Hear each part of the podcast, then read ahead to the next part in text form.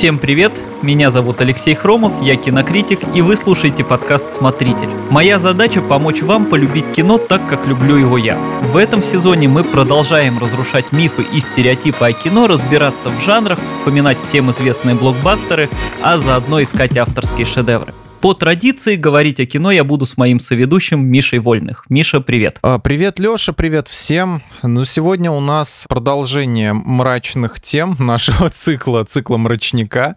Сегодня мы будем говорить про постапокалипсис с тобой. Да, про антиутопии мы уже однажды говорили, про такие миры, где тоталитаризм, все несчастны, но в то же время остается какой-никакой там политический режим, свой порядок, ну, чаще всего какой-то антигуманный, но все-таки. Сегодня поговорим про постапокалипсис, апокалипсис – это когда происходит какая-то катастрофа, там ядерный взрыв или какая-нибудь комета падает, и привычная жизнь на планете останавливается. Говоря проще, в антиутопиях это диктатура, а в постапокалипсисе это анархия. Вот о таких фильмах мы сегодня побеседуем. Ну да, временная анархия, в которая приведет к антиутопии, возможно, а может быть и ни к чему даже не приведет. Я бы еще жанр этот описал э, еще проще, если вы видите мужика с собакой, который идет по пустоши на экране, значит вы либо смотрите фильм про постапокалипсис, либо играете в Fallout в какой-нибудь из частей. Ну, просто образ вот этого мужика с собакой одинокого — это и Бешеный Макс, и Я Легенда. Собака — верный компаньон. На мой взгляд, э, когда происходят какие-то вот глобальные катастрофы, вирус э, какой-то там распространяется очень быстро, вот как мы в том году все на себя ощутили, такие фильмы смотреть не очень полезно. В частности, 28 дней спустя, например, я вот недавно посмотрел. Конечно, Дэнни Бойл умеет играть с эмоциями зрителя, но чаще настроение после просмотра не повышается, и полезных знаний каких-то получить вряд ли можно, потому что все равно какие-то детали, то есть, ну, что-то случится, откуда мы знаем, кто там будет? Зомби, значит, нам дробовик нужен будет. Что-то там какая-то беда, какой-то вирус, нам нужно будет лекарство от него. Вот ты можешь назвать какой-то фильм, который будет наиболее полезен для людей, который содержит в себе какой-то такой сборник э, наиболее полезных практических советов. Что может пригодиться? А, я не знаю, мне как-то, как ни странно, сразу в голову приходит «Добро пожаловать в Зомбиленд» в плане практических инструкций. А там что было? Напомни, я просто давно смотрел уже. А там же у главного героя, вот у Коламбуса, у него был конкретный свод правил, которые там периодически прямо озвучивали и даже на экране писали. Там было там, что будь в форме, там разминайся, всегда пристегивайся, носи сменное белье. То есть у него был конкретно вот такой большой список правил, некоторые из которых, э, ну, действительно, в принципе, помогут. Я из этого фильма помню только, как Билла Мюррея в кинотеатре замочили, это было очень смешно. Э, это, это все помнят, это лучший момент. Вообще, конечно, Билл Мюррей, э, вот это, сколько он там, несколько минут, наверное, играет в этом фильме. Он переиграл всех просто, все запомнили именно его, но в этом гениальность, конечно. Но, а так, ну, конечно, так серьезно относиться там к практическим советам в кинематографе вряд ли получится. Это, наверное, только если канал Discovery какой-нибудь какой-нибудь смотреть, да, там про выживальщиков в диких условиях. А в остальном, конечно, все-таки художественные фильмы, они не призваны именно давать практические советы. Ну и мы вообще уже обсуждали, что если все-таки конец света наступит, то он, наверное, окажется таким разочаровывающе скучным, да. Конечно, хочется верить, что произойдет что-нибудь такое прям. А так будут все медленно умирать, да? Да, скорее всего, это будет достаточно грустно, медленно и печально. Будет какой-нибудь вирус, и будет у него несколько волн в этом плане я, конечно, так немножко, может быть, позанудничаю. Я вообще, как ни странно для этой темы, наверное, сегодня буду много занудничать. А мне кажется, полезны вот такие фильмы, как там тот же «Сталкер». То есть, а, не знаю, как там с практикой, но меня греет мысль, а, что вот в каком-то таком сложном, гибнущем, там, жестоком мире очень важно все-таки сохранять человечность. Вот это, может быть, как-то банально звучит, но именно этого, ну, большинству, наверное, как бы и, и не хватает, когда происходят какие-то такие катаклизмы, да, и вот в «Сталкере» просто, ну, как мне кажется, у Тарковского, конечно, все так не очень прямо, но там именно вот это восприятие, что зона, она напоминает вот о человечности, да, пробуждает какие-то чувства, эмоции. Но это одно из главных достижений, в принципе, человечества, это вот именно гуманизм и любовь друг к другу, то, что мы развивали. Это не технологии какие-то, которые придут и уйдут. Ну, я тут за историческую достоверность не отвечу, где-то читал какие-то заметки, что по поводу вот именно развития человечества, и так угу. первый символ, что вот человечество начало как-то там умственно развиваться, это когда нашли останки со сросшимися костями, то есть когда человек, видимо, там сломал ногу, угу. какой-то, видимо, там прото-человек еще. Вот. И, соответственно, его, его как-то зафиксировали, и пока он лежал со сломанной ногой, значит, о нем заботились другие. То есть это вот первое проявление такой mm. вот заботы именно, да, вот человечности. Вот. Ну и кажется, вот в кино мне очень нравятся вот эти идеи, в которых это либо показывают, ну, как стоило бы делать, да, либо показывают, как там люди это не делают и предупреждают, что давайте-ка так не будем. И последствия. Да, да, да. И вот ты отлично вспомнил 28 дней спустя. Вот очень показательный фильм, казалось бы, берется простейшая тема зомби-апокалипсиса, но при этом ты смотришь и иногда начинаешь задумываться, что, в общем-то, выжившие люди, многие ведут себя ничуть не лучше, чем живые мертвецы. Ну, как командир там говорит, что я вижу последние две недели, люди убивают друг друга друга. А что я видел до апокалипсиса? Люди убивали друг друга. Ну вот, вот. И, да, и те же там даже банальные ходячие мертвецы очень часто вот это продвигается, да, что вот эти выжившие мародеры, они как бы пострашнее это в зомби будут. Историки датируют появление первого литературного произведения в жанре постапокалиптика XIX веком. Это роман Мэри Шелли «Последний человек», 1826 год. Если вдуматься, первые апокалиптичные или постапокалиптичные сюжеты — это еще Библия.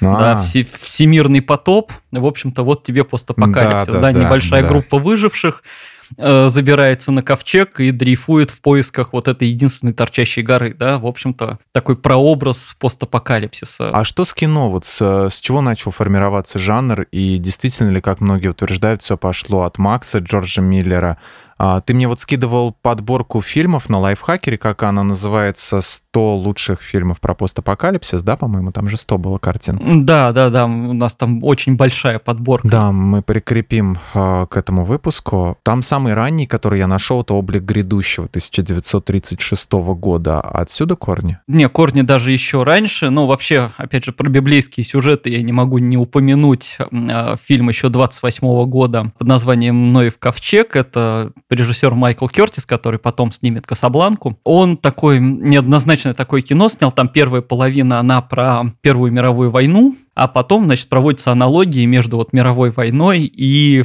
вот этим вот библейским вселенским потопом. Ну, там просто фильм этот отличился не только вот тем, что это было так достаточно глобально и ярко все показано. Там очень мрачная история съемок, которую вот я когда это читал, я в принципе не мог поверить. То есть режиссер решил показать такой настоящий эпик. Он сделал огромную там декорацию, такая она чуть ли не там 50 на 100 метров, что ли, какая-то вообще гигантская. Пригласил три сотни статистов, которым большинству толком вообще даже ничего не объяснили. И, значит, он стал показывать потоп, то есть в какой-то момент на них полилась вода, в итоге на них вылили две с половиной тысячи тонн воды. Была дикая давка, три человека утонуло, куча народу получили травмы, значит. Э, ну, то есть я не знаю, как там, чем человек вообще думал, когда просто огромные потоки воды начинал вот заливать просто на людей, которые не очень понимали вообще, что делать. Такой-то реализм Нолану надо поучиться у него. да, не дай бог. Вот, и, кстати, именно после этого фильма в Голливуде ввели какие-то гораздо более строгие правила по безопасности, ну, потому что вообще какая-то дичайшая история. А всегда вот интересна история вот этих правил, когда они, когда, когда их вводят, и что послужило первым, первой причиной. Ну да, да, да. Ча- чаще всего они появляются как раз на фоне того, что кто-то вот не досмотрел, не додумал. Слушай, ну это что получается? Это режиссер или, или преступник все-таки? Кто он в итоге? Убить несколько человек абсолютно по какой-то, не, даже не халатности, он, он же знал, к чему это может привести. Я не думаю, что там было это злонамеренно, скорее всего, вот реально тупанули и не додумали, да. Я не знаю, у меня нет на это ответа. Ну, фильм действительно получился для своего времени очень важный, сильный такой.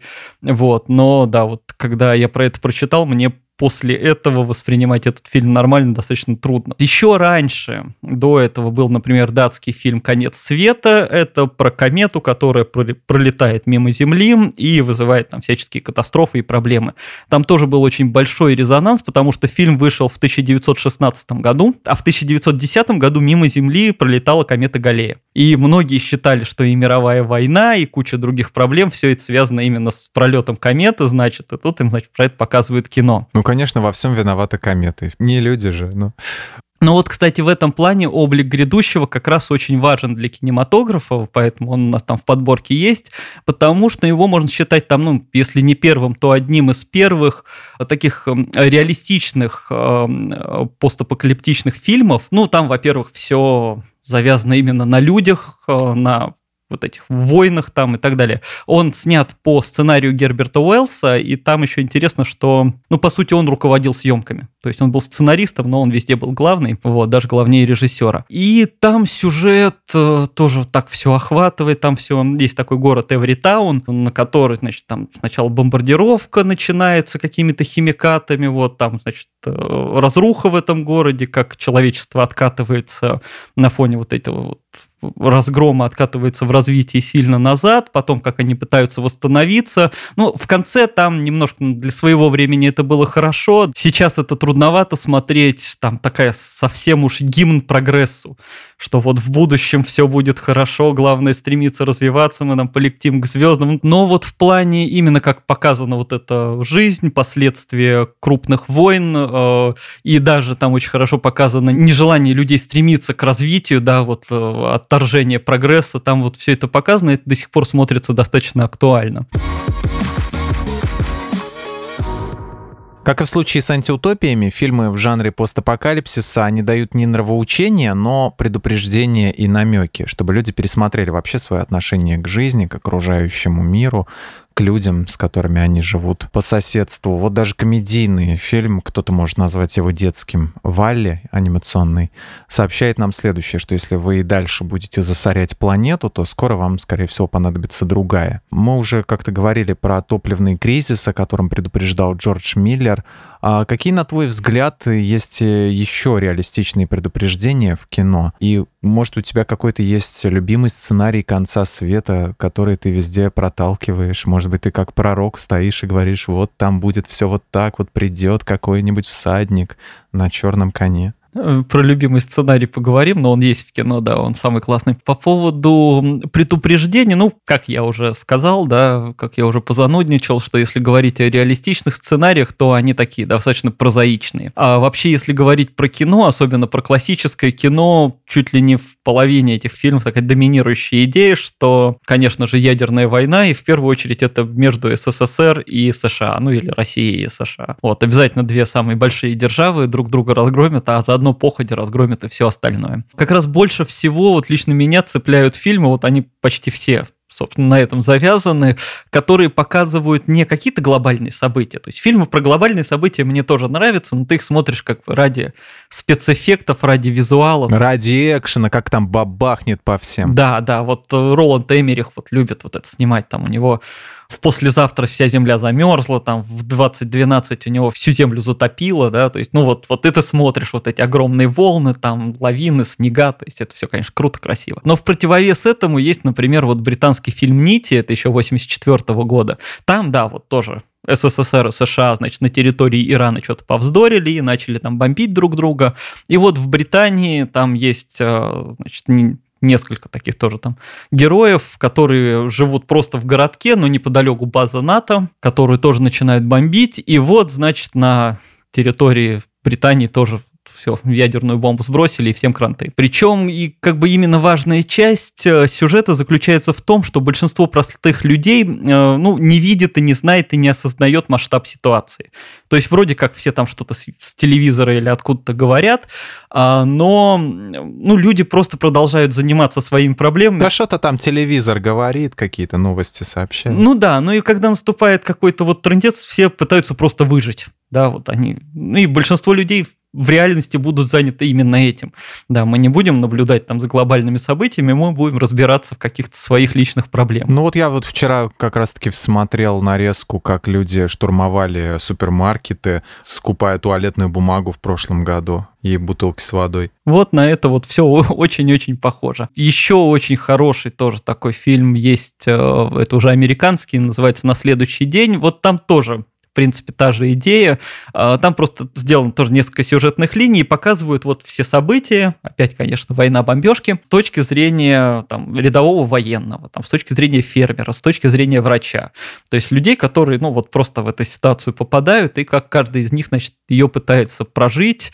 Вот. Еще интереснее, кстати, фильм «Завещание», в котором вообще ничего не понятно. В смысле, что там маленький городок, где по телевидению вдруг объявляют, значит, что, типа, начались какие-то бомбежки, и связь обрывается. Вот, и люди в этом городе живут, и они вообще не знают, как бы, что-то произошло или не произошло, и вообще, то есть они могут вообще только догадываться. А как в Кловерфилд 10, да? Ну вот, вот, да, они, да, кстати, очень похоже. Они отрезаны от мира, и они толком не могут понять вообще, что-то происходит или что вообще там творится. А если так совсем, наверное, субъективно говорить, в подобном жанре мой самый любимый фильм, ну, такой его тяжело очень смотреть, но вот он прям в душу попадает. Кино называется «На последнем берегу». Вот, есть классическая 50-х годов, а есть новая версия, она, по-моему, в 2000-м вышла, я ее вот ее первой посмотрел, и она меня больше зацепила. Все очень просто, да, опять все друг друга уничтожили, но уцелела Австралия. И вроде бы они живут еще сначала спокойно, но постепенно до Австралии начинает тоже доходить радиация, и вот люди понимают, что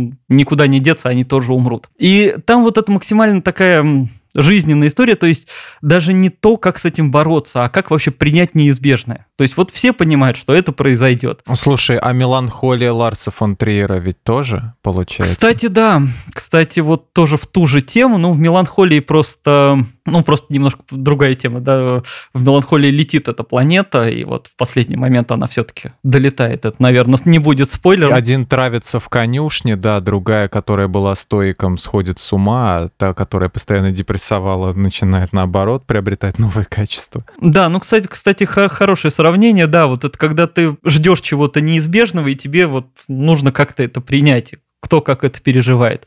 Вот, и вот на последнем берегу там тоже очень хорошо это все показано. Ну, там плюс это еще совмещено вот с этими апокалиптичными пейзажами. Там э, часть сюжета про команду подводной лодки, которые тоже там пытаются, как они получают какое-то сообщение и пытаются узнать, действительно ли кто-то выжил. Вот они отправляются в Америку, но там тоже все разрушено. И вот такой фильм, который, вот, ну, мне кажется, максимально настоящим, живым, и он, хочешь не хочешь, заставляет задуматься, да, а как бы я это все воспринял, а что бы я вообще делал.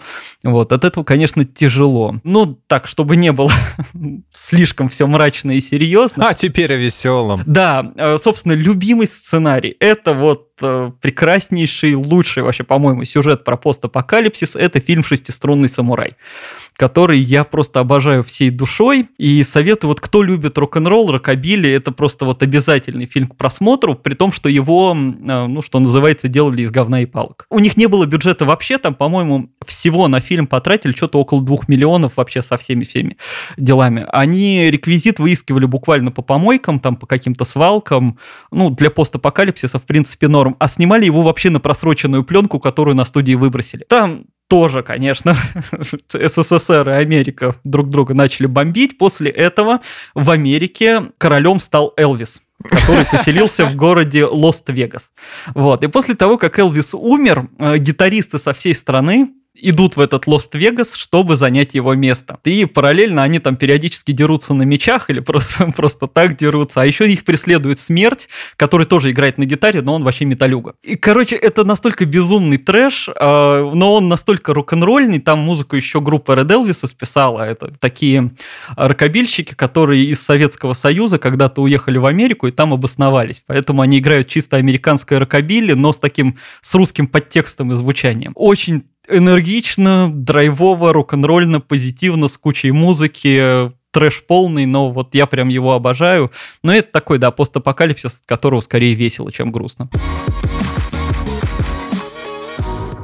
Одна из самых знаменитых картин э, отечественных в жанре постапокалипсиса — это «Сталкер» Тарковского, потому что у нас, в принципе, не так-то много хороших фильмов про постапокалипсис. И, конечно, это не совсем дословно экрани... это вообще не экранизация «Пикника на обочине» Стругацких, это кино по мотивам, то есть взяты основные идеи, вот, но крутости абсолютно никак не отменяет, и вообще, наоборот, очень здорово, что мы имеем и «Пикник на обочине», и игры по «Сталкеру». А мне, кстати, интересно было, когда вроде бы по играм Сталкер же собирались кино делать, но там, по-моему, в итоге не сделали. То есть это, получается, по книге сняли кино Сталкер, потом по этому кино сделали игру, а теперь по игре делают обратно кино. То же самое, когда в книжный магазин заходишь, одно время просто на тебя сразу же таращились книги по Сталкеру. То есть э, игра, которая основана на книге, получается, да, то же самое, как бы тут не запутаться, книга, которая сделана по игре, которая сделана по книге или фильму. Да-да-да, вот это все циклично. Кстати, да, тут, э, тут еще посмотреть, на что больше опирались, на книгу или на фильм, вот, ну, наверное, на то и на другое. Вот, но что меня волнует, почему в кино у нас всегда хорошо выглядят только техногенные катастрофы с вытекающими оттуда проблемами, там, радиация, мутанты, аномалии, а когда с снимают про каких-нибудь зомби, которые шастают по улицам, там зомби-каникулы, Верион, э, выглядит слишком все это притянутый и нелепо, как будто вот зомби — это что-то такое американское. Зомби, между прочим, вещь интернациональная. И тут, я думаю, не надо их как-то привязывать, потому что они, у них языка нету, это везде свойские чуваки такие. Что, в чем причина? Это не наши темы, не дано нам. Ну, кстати, к Вериону я бы не стал так придираться, потому что, ну, там, по-моему, фильм вообще по принципу вот как сумели, так и сделали, да, там у них, по-моему, бюджет был 2000 долларов. Ой, это даже меньше, чем у шести шестиструнного самурая посмотреть. А это в пять раз меньше, чем у птицекалипсиса Джеймса Нгуена. Я тебе скажу, у того целых 10 тысяч было. Вот, и там Алина Галимулина, она, в принципе, сама там написала сценарий, сама спродюсировала и сама же сыграла главную роль. То есть, ну, зомби-каникулы, вот правда, да, это стыдная штука вообще максимально. Причем, ну, блин, как бы... Ну, то есть у меня от него ощущения все время такие, что они пытались снять кино, у них получилось плохо, и они попытались его выдать, как будто это специально плохо. Вот. А мне кажется, нет. Мне кажется, у них просто ничего не получилось. Как Томми Уайзо после его популярности, которую он обрел снова, можно так сказать, снова, или в первый раз после вот этих вот показов фильма «Комната», когда он сказал, да, я знаю, что это типа мемный фильм. А он уже утверждал, что специально так снял, да? Да, да, да, да, специально сделал. Вот, и потом еще какое-то он то ли телешоу, шоу делал, но оно было просто уже сделано нарочито плохо, вот, специально плохо, и выглядело уже как-то как не так, эффекта не было. А по поводу естественности тем, ну, тут нужно, наверное, копаться вот в том, что близко, что отзывается. Ну, увы, техногенные катастрофы для России, для бывшего СССР, это такая тема из нашего прошлого, знакомая, да, вот, ну, даже лично я там, в силу возраста помню, когда по радио ежедневно объявляли радиационный фон. Хотя, казалось бы, я в Петербурге, это от Чернобыля максимально далеко. Но никто не знал, как разрастется просто, поэтому на всякий случай. Да, никто не знал, то есть да, даже на моей памяти вот это вот происходило, и поэтому, естественно, это все вот прямо у людей отзывается показывать какие-то техногенные катастрофы, да и на Чернобыльскую аварию и в западном кино часто ссылаются. У нас, кстати, про Чернобыль есть еще фильм «Распад», такой с Шакуровым.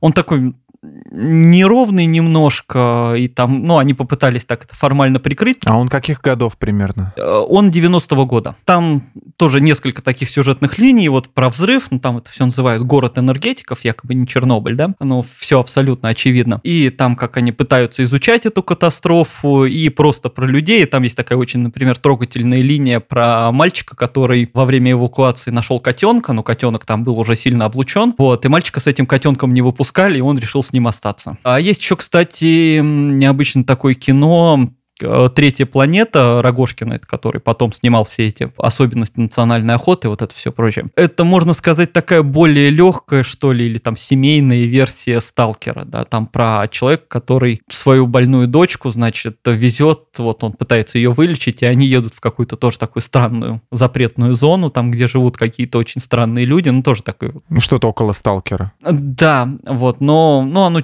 чуть попроще, ну, такое тоже изящно-философское кино. Тут нужно еще вспомнить, справедливости ради, фильм «Монстры». Это, значит, э, тоже российское кино. Вот есть просто хорошие фильмы, есть плохие, а есть вот фильм «Монстры» с Щербаковым, который вот «Лучшее творение богов», как записывал, э, вот ролик был у Бэткомедиана, да, вот кто его видел, точно помнит, от него просто от этой песни не отвязаться потом. Это, значит, тоже про группу, значит, которую отправляют э, в город, где произошла какая-то катастрофа, и его наводнили мутировавшие животные. Вот. Но животных они снимали очень просто, они просто брали маленькие модельки там, поездов, машин, домов, вот, и запускали туда обычных всяких крыс, черепах, э, там раки ползают по составу поезда, значит, и самый главный злой босс у них черепаха. Вот. А на тему зомби, ну, хочется как-то, да, сразу так ляпнуть, что типа это, возможно, не наша тема или очень там американизировано все. Но вот да, недавно вышли вампиры средней полосы, которые показали, что в принципе и вампиры могут быть максимально родными и русскими, в лучшем понимании этого слова, да, то есть они взяли идеи вроде бы реальных упырей там или семейки Адамс, но не скопировали их, а адаптировали под наши реалии, и получилось очень классно. Зомби, да, они совершенно интернациональные. Мне кажется, что можно снимать про зомби в наших реалиях, но просто проблема, наверное, в том, что это просто не пытаются адаптировать. То есть снимают такую плохую кальку плохих западных трэш-хорроров, и поэтому это получается нелепо. То есть те же зомби-каникулы, они мало того, что там плохо сняты, плохо сыграны, там еще и тема вот этого летнего отдыха какого-то, ну, блин, это просто скопировано с американского кино, у нас несколько не так все происходит. Видно, когда пытаются притянуть чужие реалии на, на, на российские. Да, да, да, да, вот там два друга едут в летний лагерь, и там все такие на пляжах с девчонками зажигают, неправдоподобно просто выглядит, да. А по поводу пищеблока, что ты думаешь? Ну, он далеко не идеален, там какие-то стр- странноватые фантазии, мне кажется, были у режиссера.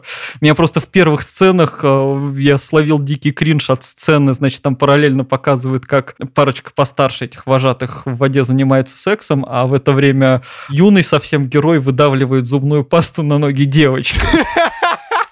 Блин, ну нельзя же настолько. Вот, ну, вообще, по большей части он мне понравился. Там, ну, можно много к чему придираться, то есть далеко не идеально. Но вообще сделано прикольно, сделано явно с таким скайфом. А, и мне еще понравилось, что он правильно подан. То есть он подан не как такая ностальгия по Советскому Союзу, да, а это такая ностальгия скорее, по, знаешь, по историям из лагеря, а не по самому лагерю. То есть, ну, там пионер-вожатые, они не похожи на реальных пионер-вожатых. Никто бы им не дал так ходить и так разговаривать. Вот, а они похожи на вот эти вот из воспоминаний, баек, всяких историй. Вот, ну, вообще достаточно душевно, прикольно, персонажи яркие, так что, в принципе, хороший сериал. Вопрос сейчас будет не очень киношный, но хочу очень задать его. Недавно смотрел ролик э, ребят на YouTube, один из них, эм, ну, который делает обзор на фильмы, он больше по кино специалист, чем по видеоиграм. Вот он решил поиграть в Outlast, первую часть. Он был под большим впечатлением и сказал, что его первый раз напугал эффект jump scare, вот когда выпрыгивает на тебя бабайка такая, вот. А в кино на него этот прием вообще не работал, то есть никак никакого влияния не оказывал. Так вот, не уступают ли фильмы в жанре постапокалипсиса видеоиграм? Ведь в игре ты сам исследуешь весь этот разрушенный мир, можешь заглянуть в каждую там буквально мусорку, в каждый ящик, как мы это делали все в Fallout. Я делал в Fallout в третьем, да, а, или в четвертом, неважно. Ты можешь рассмотреть каждую деталь, побродить по заброшенным, уже забывая про сюжет, про все остальное, ты просто начинаешь это все изучать, вот по, по туннелям, по переходам, вот, э, или какой-нибудь там метро взять, да, там тоже самое самое. Погружение происходит там больше и глубже, чем в кино, вот, как мне кажется. Ты так не думаешь? Ну да, я бы помечтал о такой постапокалиптичной VR, наверное, игре даже, чтобы не за монитором сидеть, а вот в шлеме, если, да, чтобы ты уже сам бродил где-нибудь. И лучше с визуалом Тарковского, знаешь, вот где-то там еще по полю можешь долго идти, или вот по этой пещере, так посидел на кровати какой-нибудь, да, и так, собственно, вся игра и прошла. Ой, инди-игр сейчас много таких, где ты можешь по, по русским там просторам ходить, или там вот эти вот а, путешествия по всяким по русским спальным районам. Но я соглашусь, что именно в плане погружения в реалистичность этого мира, да, то есть погружение прямо в мир, ну, наверное, игры работают лучше, и поэтому там, конечно, и скримеры работают лучше, потому что ты себя больше ассоциируешь с персонажем. Это мы тоже в хоррорах обсуждали, да. Вот, но тут нужно, снова нужно вспоминать как бы и про, что называется, магию кино, да, и про создание игр, и про разные цели. То есть талант режиссера как раз должен во многом проявляться в том, чтобы создать у тебя ощущение, что ты полностью узнаешь этот мир и как бы тоже в нем существуешь, и, ну, как будто бы даже чем-то управляешь, хотя всем управляет режиссер, ты только смотришь. И тебе авторы должны дать понять, что ты вот узнал этот мир ровно в той мере, в какой ты должен в нем разобраться вот с их точки зрения. И понятно, что открытые миры в видеоиграх, они более объемные, да, то есть действительно ты можешь там долго-долго бродить, но у кино нет такой задачи там полностью просто рассказать тебе только о мире. Да, это все-таки более такая сюжетная история. Ну, они берут какую-то историю и просто тебе показывают в, в ограниченных в своих рамках. И... Да, да. Вот. И тот же Сталкер, мне кажется, давал вот это полностью ощущение, что ты прожил эту зону с, со всеми героями, да, и мне кажется, вот в моем личном восприятие, да, Тарковский это даже лучше передал, чем Стругацкий, конечно, да простят меня поклонники книги. Я книгу тоже люблю, но просто это действительно разные произведения. То Стругацких там была некая такая ну, можно сказать, игривость, да, то есть там вот как раз сами авторы говорили, что это может вообще мусор, который разбросали пришельцы, и вот там все ходят, пытаются что-то изучать, что-то находить, что-то менять, да. В фильме это просто скорее надо чувствовать, чем вот это изучение какое-то. Но особенно разница чувствуется, когда ты после фильма, допустим, начинаешь книгу читать и хочешь этого самого настроения, и то такой переход, потому что первая глава там написана от первого лица, да, все последующие уже от третьего. То есть, э, да, разница чувствуется большая в атмосфере. Ну да, но я для себя в какой-то момент так вот внутренне определил, что вот даже главный герой, тем более в фильме его имя не называют, да, а я решил, что это другой сталкер. Да, скорее всего, да, потому что он даже по характеру не подходит. Да, характер совсем другой. В книге все-таки Шухарт, он такой, он достаточно энергичный, он достаточно резкий, а в фильме совсем другой образ. Ну, тут, наверное, просто стоит разделить. Есть э, что в кино, что в играх такие более прозаические сюжеты, которые хочется, да, вот зайти в каждый дом, что-то поизучать, что-то поискать. А есть нечто более философское или там созерцательное, или для размышлений. Тут, мне кажется, кино все-таки больше работает, потому что как бы ты можешь больше погрузиться и в свои мысли и чувства, и меньше что-то там бродить и наблюдать. Ну, например, «Дитя человеческое» вот тоже, да, такой фильм, который тоже вот этот вот постапокалиптичный мир, и причем, кстати, достаточно реалистичный, да, где показано, что апокалипсис наступает вот просто потому, что перестают рождаться люди.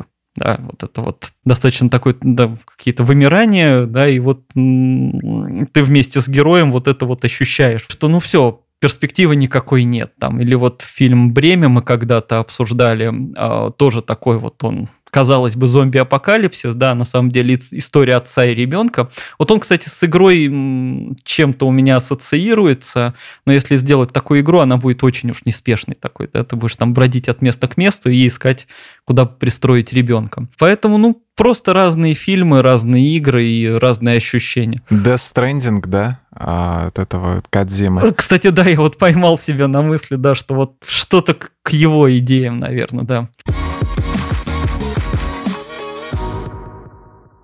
Матрица тоже постапокалипсис. Я, кстати, об этом не задумывался, но вот после твоей подборки я подумал, блин, а ведь и правда.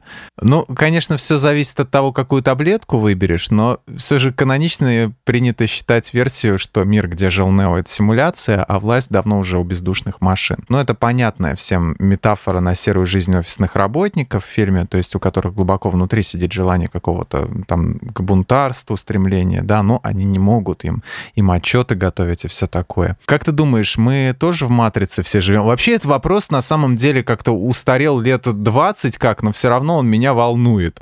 Вот, мы в «Матрице» живем или не в «Матрице»? Вот, какие у тебя и какие у тебя ожидания от четвертой части? Вот получится ли у сестер Вачовски снова совершить прорыв в кинематографе, как они это сделали в 99 году? Знаешь, я скажу так, если мы в компьютерной симуляции, если мы в «Матрицу», то я очень разочарован. Вот, ну, ну, ну, могли придумать что-нибудь поинтереснее. Я думал, нам намного лучше будет это все, да? Да, ну могли там сюжет, ну пригласить какого-нибудь своего Кадзиму, там компьютерного. Опять денег пожалели. Да, ну вот может быть сэкономили, распилили там машины свои бюджеты.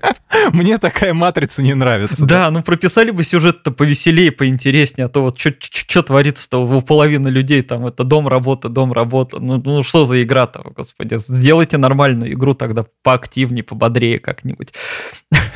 Вот, ну, про, на самом деле про «Матрицу» тоже, кстати, придумывали очень много других интересных трактовок сюжета, да. Ну, там были, конечно, вот эти фанатские слухи про якобы настоящий финал фильма, которого на самом деле никогда не существовало, что якобы они не вырвались из «Матрицы», а что это был такой второй слой «Матрицы», «Матрица в матрице», и он нужен именно для того, чтобы люди считали, что они пробудились, да, а на самом деле они точно так же спят в «Матрице», просто их на другой уровень вывели. А некоторые другие теории, они поприкольнее, например, пример про то, что машины на самом деле не уничтожали человечество, а наоборот его спасли. Поэтому есть несколько подтверждений. Например, там сам Морфеус э, говорил, что неизвестно, кто начал войну, но небо точно сожгли люди. То есть, по сути, люди уничтожили возможность своего же существования. И когда люди вымирали, машины как бы придумали единственный способ сохранить их существование. Они просто вот погрузили всех в матрицу и упаковали в эти все криокамеры. Ну, иначе вообще как бы, а зачем сохранять э, существование человечества в, в сознании, да, они просто могли лежать такими эмбрионами и вырабатывать электричество. Да, машины делают им, тратят ресурсы на то, чтобы придумать им какую-то симуляцию, сделать эффект какой-то настоящей жизни. А просто вырубить их, да и все, что, в гибернацию кажется, что машина вроде как заботится даже о людях, тем более люди, которые вырываются из матрицы, но не сказать, что они живут-то особо хорошо. Да, не то, чтобы у них там прям счастливая жизнь. Есть еще, кстати, теория, что избранным на самом деле был агент Смит. Вот, это тоже прикольно, потому что Пифия же еще говорила, что избранный должен зародиться в матрице, а Нео вроде как нет. Вот, и что, ну, по сути, революцию спровоцировал все тот же агент Смит, да, он начал там бесконтрольно плодиться, все это. А, и один из вот этих расплодивших оставшихся как раз-таки и будет спасителем. Типа того, нет? Нет, нет, нет. А, идея в том, что объединиться людям и машинам в конце же, в финале третьей части, собственно, Нео добирается там до главного компьютера и говорит, что типа Смит заполонил всю матрицу, с ним надо разобраться, поэтому нам нужно, значит, собственно, найти компромисс и объединиться. То есть, по сути, Смит примирил людей и машин за счет того, что он чуть не уничтожил матрицу. Ну, тоже фанатская такая теория, но достаточно милая. А, кстати, есть очень классная теория, не могу не вспомнить, очень классная теория, что э, между э, матрицей и аватаром очень много общего. Вот, и что именно вот это вот дерево, вот эти все жители планеты, они скорее выступают вот в роли вот этого единого разума, что это больше похоже на матрицу, а, значит, а человечество пытается в это вторгнуться, и скорее агентом Смитом является вот этот главный герой, да?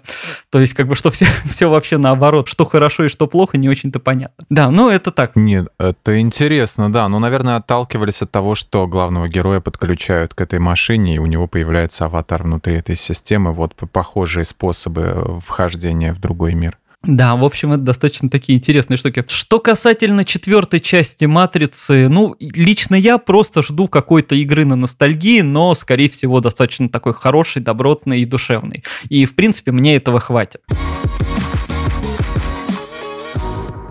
Напоследок опять немного про Guilty Pleasure, про который мы говорили в одном из предыдущих выпусков. Не могу не вспомнить замечательный фильм про постапокалипсис «Горец 2». Первую версию критики и зрители вообще разнесли в пух и прах, а зато потом создатели как-то, ну, постарались исправить ситуацию и выпустили так называемую Renegade Version, а, переделанную версию.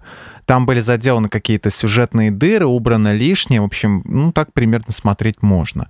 Вот, мне фильм очень нравится, не знаю почему, но только если смотреть его отдельно ото всех частей, вот это вот то, что там озоновый слой, который повредился, и что вот все, все живут под этим, под куполом.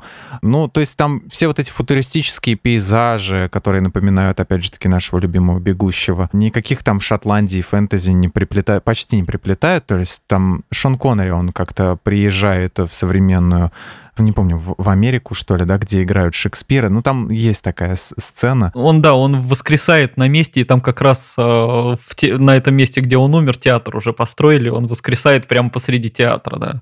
Сцена там, конечно, его в театре довольно-таки сомнительная. Да, да, да, да, такая непонятная вставка комедийная.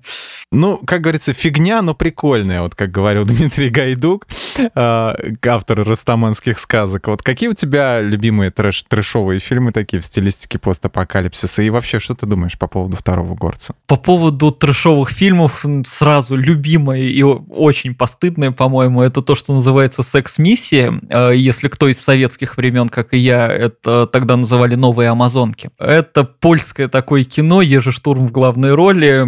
Никакого вообще особо смысла. Там два мужика их, значит, заморозили в качестве эксперимента. Потом что-то там случилось, их забыли разморозить, и они очнулись в мире в далеком будущем, где остались только женщины. И половину фильма это такие влажные фантазии режиссера, как бы более смешно и пошло обыграть мир, где нет мужчин. Да, там вот женщины играют в футбол, и после матча они обязательно все снимают майки и меняются ими. И вот это все бред в духе, я не знаю, Бенни Хилла, наверное, да, они там все смешно бегают и пошло шутят, в общем-то, но, видимо, что-то из детства зацепило из юности. Его, конечно, в Советском Союзе дико цензурировали, потом показали полную версию, и мы как бы офигели от того, что там было. Но он какой-то такой искренне наивный, нелепый и смешной, и там забавная концовка, кстати. А, вот, еще есть фильм «Танкистка». Это кино по комиксам Джейми Хьюлита, автора визуального ряда группы Гориллас. Он нарисовал, ты хочешь сказать, героев, да, Гориллас? Да, да, да. Ну, собственно, Гориллас — это Дэймон Алберн, который музыкант и, собственно, все это пишет и исполняет с приглашенными музыкантами. А вот эту саму историю и персонажей делает Джейми Хьюлит именно за визуал отвечает. И, собственно, он когда-то написал комикс «Танкистка», потом по нему сняли фильм, у него какие-то очень низкие рейтинги, но он такой вот именно трешовый, драйвовый, как надо, там тоже будущая корпорация захватила, по-моему, власть над всей водой, и там такая безумная героиня одна, она еще визуально напоминает э, ранний имидж э, Гвен Стефани из No. Она ворует разумный танк и начинает со всеми воевать. Тупо, конечно, но вот прям такой движуха вот настоящая, как должно быть. И, конечно же, напоследок это Зардас с Шоном Коннери. Кто его знает только по драматическим прекрасным ролям, да, в них он был талантлив всегда, или там по Джеймсу Бонду, конечно, стильному, красивому, то вот обязательно его посмотрите, потому что он там с длинной косой, усами, ходит в красных трусах, и у него такие перевязи еще по транташе, значит. А в красных трусах в смысле, что он только в красных трусах ходит. Верхней одежды на нем нет. Там прикольный, интересный сюжет, классно все сделано, но он действительно такое трешовое кино вообще. И вот его образ с этим револьвером еще прям шикарнейший. По поводу горца, ну, там, я так понимаю, что у всех бомбануло от того, что их внезапно сделали пришельцами, да, то есть в первом фильме ничего про это не говорили, а потом оказалось, что они пришельцы. И потом, как бы, поскольку все фанаты это все возненавидели, и упоминание пришельцев пытались все вот это, значит, как-то вырезать, сгладить, там, я не помню, как они в итоге сделали, что они из будущего или что там.